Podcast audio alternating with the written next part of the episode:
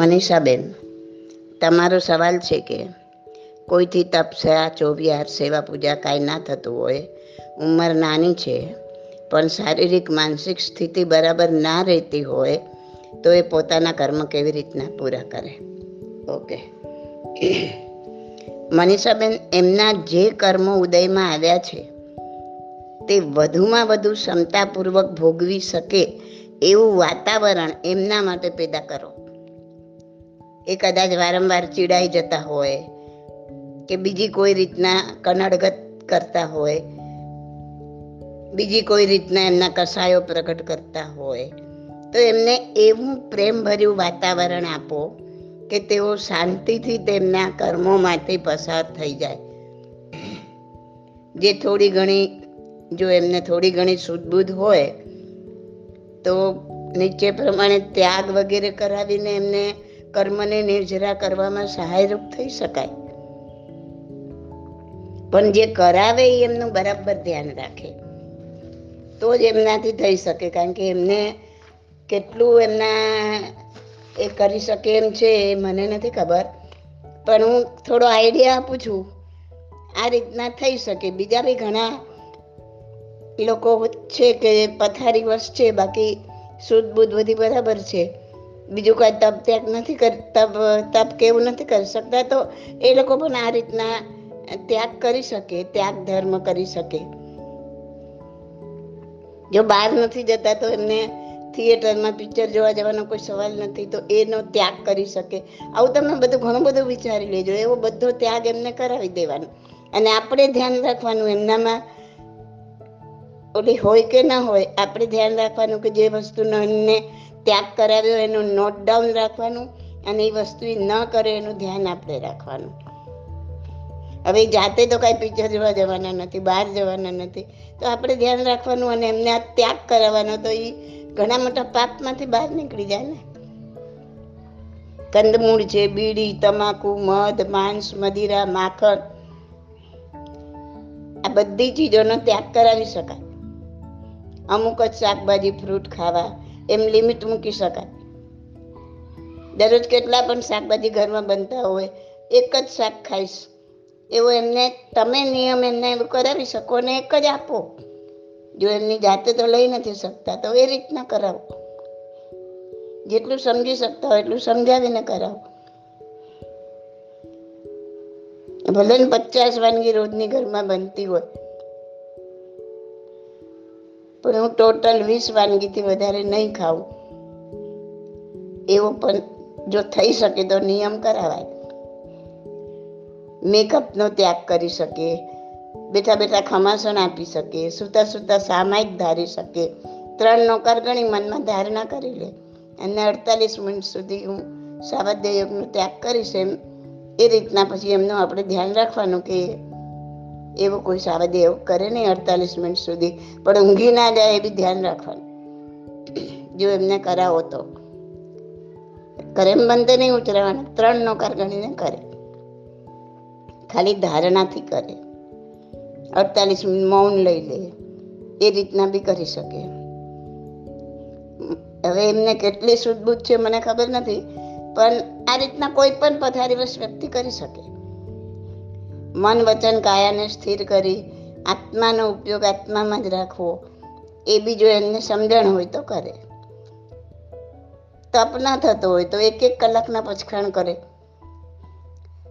ચોવિહાર ના કરી શકતા હોય તો રાતના પણ બે કે ચાર કલાક, એ રાતના બી આવી રીતના કલાક કલાકના પચખાણ લેવાય. બે કલાકનું લે, પછી ચાર કલાકનું લે, પછી પાછું બે કલાકનું લે, એવી રીતના આખી રાત એમ પસાર કરી શકે. આઠ આઠ કલાક એક સરખું સૂઈ જતા હોય તો આઠ કલાકનું સાથે લઈ લે. જો એ ચોવ્યાર નથી જ કરી શકતા તો આ બધાના માટે નથી, જે શારીરિક અશક્ત છે એના માટે છે રાતના પચખાણ. બાકી તો ચોવ્યાર જ કરવો જોઈએ. એક બે કલાકના પચકાન ધારી શકે ને એ બી ચલો ના કરી શકતા હોય તો જેટલી વાર એમને ખાવાનું આપો તો એક નોકર ગણાવીને આપવાનું, એક નોકર ગણીને ખાવાનું, તો એ એ પણ એક જાતનો ધર્મ જ છે. જો સભાન અવસ્થા હોય તો પચકાણ સભાન અવસ્થામાં લે અને સભાન અવસ્થામાં પારે, નહીં તો પછી જે એનું વ્યાવ જ કરતું હોય એનું એ બાબતનું એ ધ્યાન રાખે. બહાર ના જઈ શકતા હોય તો આ પણ બધું ત્યાગ કરાવી દેવાનું. વૃક્ષના પાંદડા, ફળ, ફૂલ, ડાળીઓ હું નહીં તોડું એવી પ્રતિજ્ઞા લઈ, અને પ્રતિજ્ઞા લઈ તો વનસ્પતિ કાયને પણ આંશિક રીતે અભયદાન આપ્યું કહેવાય ને. દાન કંઈ એક જ નથી, ધનનું દાન તો એટલું મહાન નથી જેટલું આ બધા દાન મહાન છે.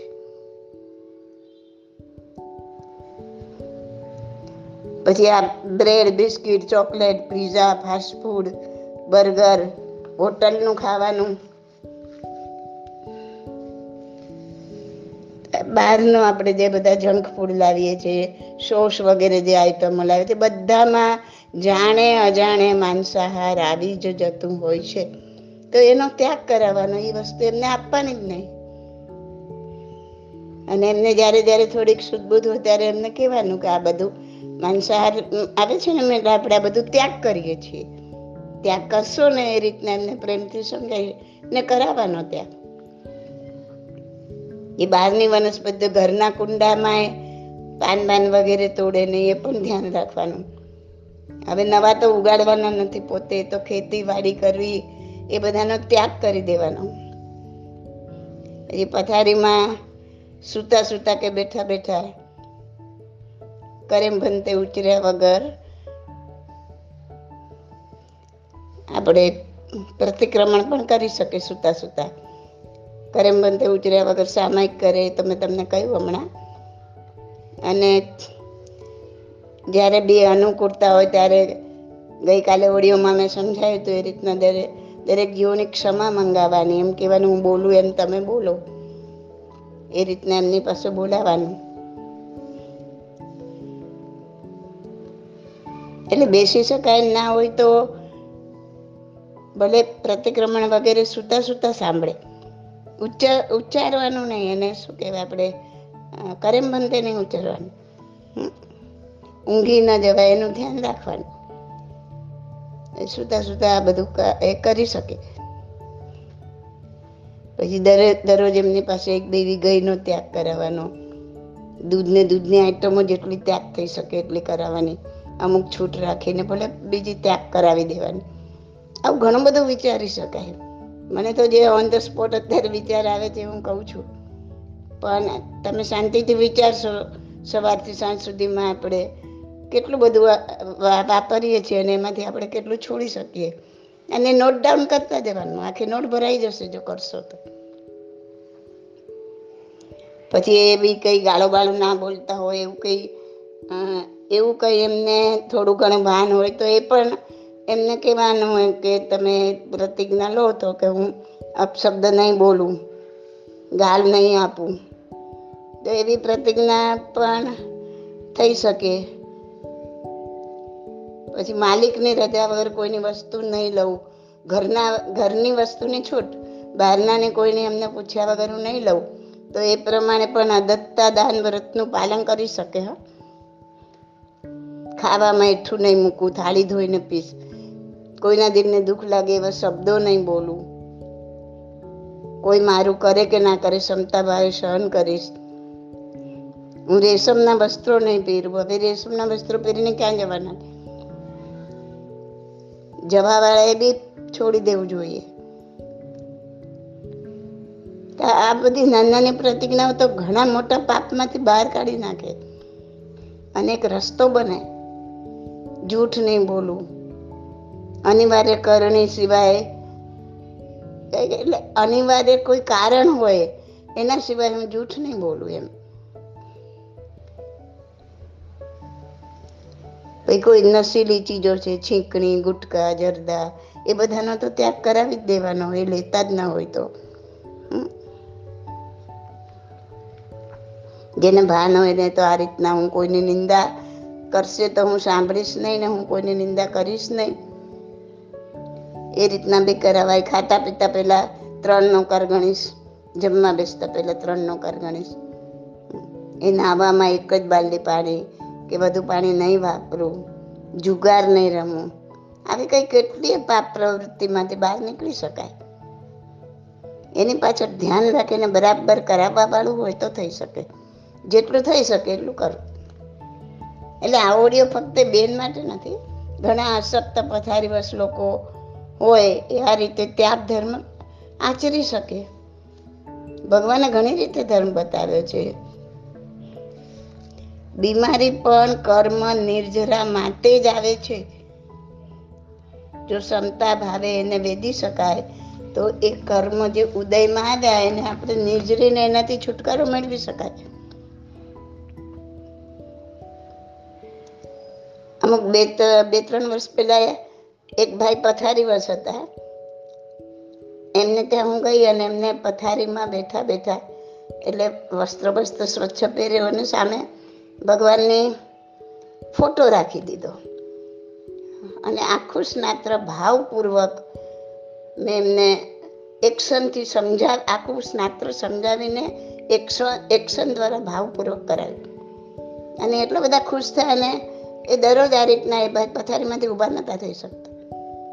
એ ભાઈ દરરોજ આ રીતના ભક્તિ કરવા લાગ્યા, દરરોજ સ્નાત્ર પોતે જાતે ભણાવવા લાગ્યા. તો એ સ્નાત્રનો ઓડિયો પણ છે જે મેં એમને સમજાવ્યું આખું, એ હું મૂકીશ ગ્રુપમાં. તો આ રીતના જેટલું થઈ શકે એટલું જેટલું થઈ શકે એટલું સમજીને કે ભગવાન મારી અંદર જ છે, એને ખાલી કર્મથી મુક્ત થઈ જાય તો હું ભગવાન જ છું. મારો આત્મા જો કર્મથી મુક્ત થાય તો હું પોતે જ ભગવાન છું. બસ જેટલું થઈ શકે એટલું કરવું અને જેટલું થઈ શકે એટલું કરાવવું. Okay, this audio is by Subodhi Masaliya. Contact eight eight five double zero eight eight five six seven.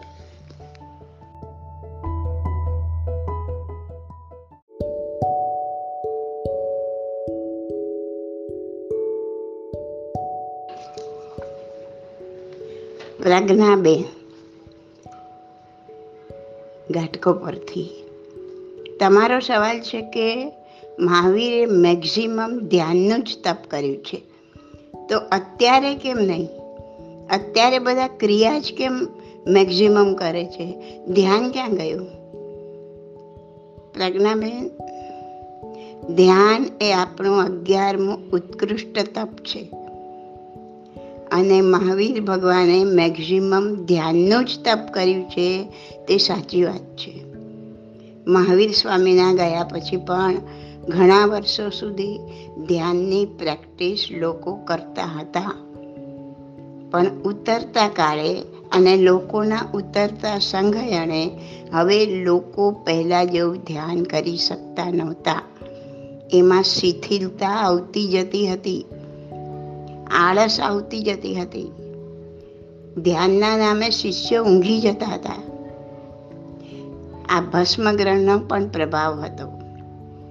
Indra Maharaja Mahavir ભગવાનને કહે છે, હે પ્રભુ, આયુષ્યને એક ક્ષણ વધારી દો, નહીં તો આ ભસ્મગ્રહણને કારણે પચીસો વર્ષ સુધી લોકો આત્મધર્મથી ચલિત થઈ જશે. ભગવાન કહે છે, હું એક પણ ક્ષણ આયુષ્યની વધારી શકું નહીં. અંતે જે થવાનું હતું તે જ થઈને રહ્યું. ધીરે ધીરે આત્મધર્મ વિસરાવા લાગ્યો. ધ્યાન જેવું ઉત્કૃષ્ટ તપ જેનાથી મેક્ઝિમમ કર્મને નેજરા થઈ શકે છે, તે આજે લોકોને ધ્યાન એટલે એ આપણું જૈનનું નહીં બીજા ધર્મનું છે એવું લાગે છે.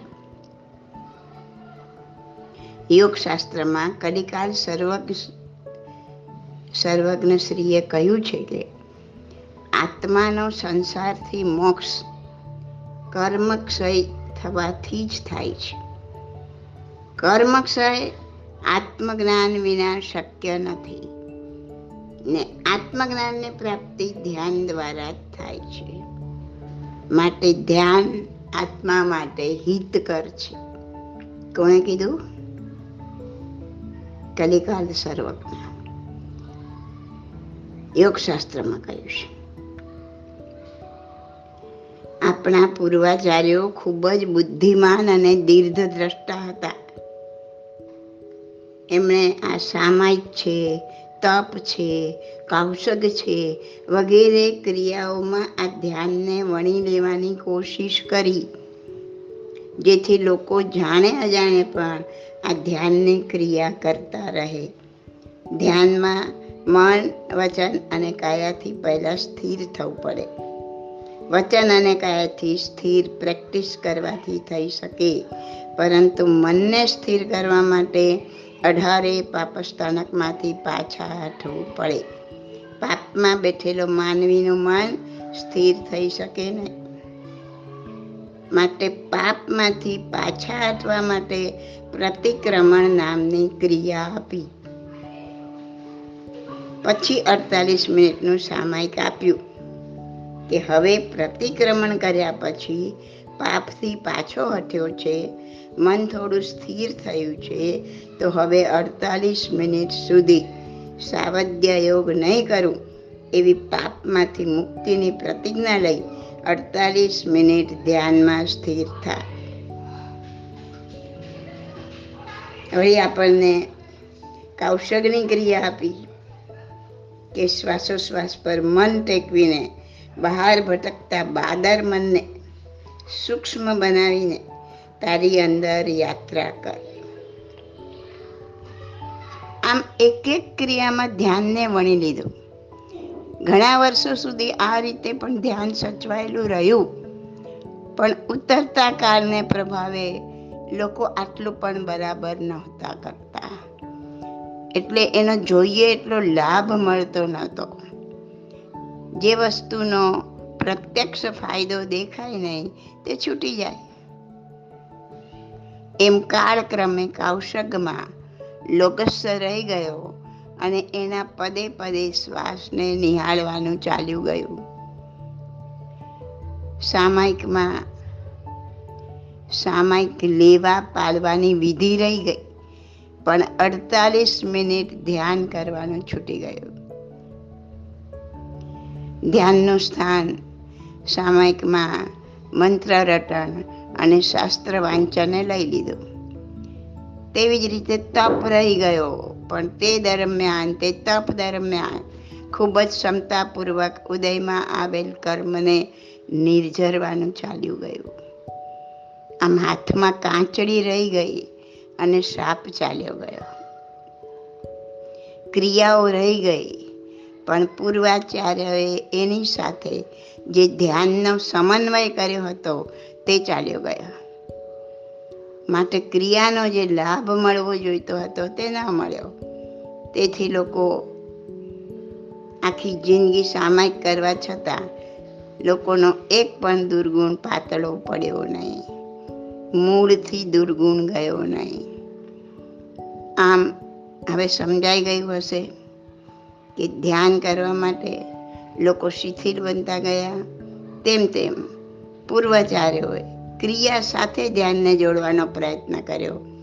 એટલે ધ્યાન અને ક્રિયા કોઈ અલગ વસ્તુ નથી.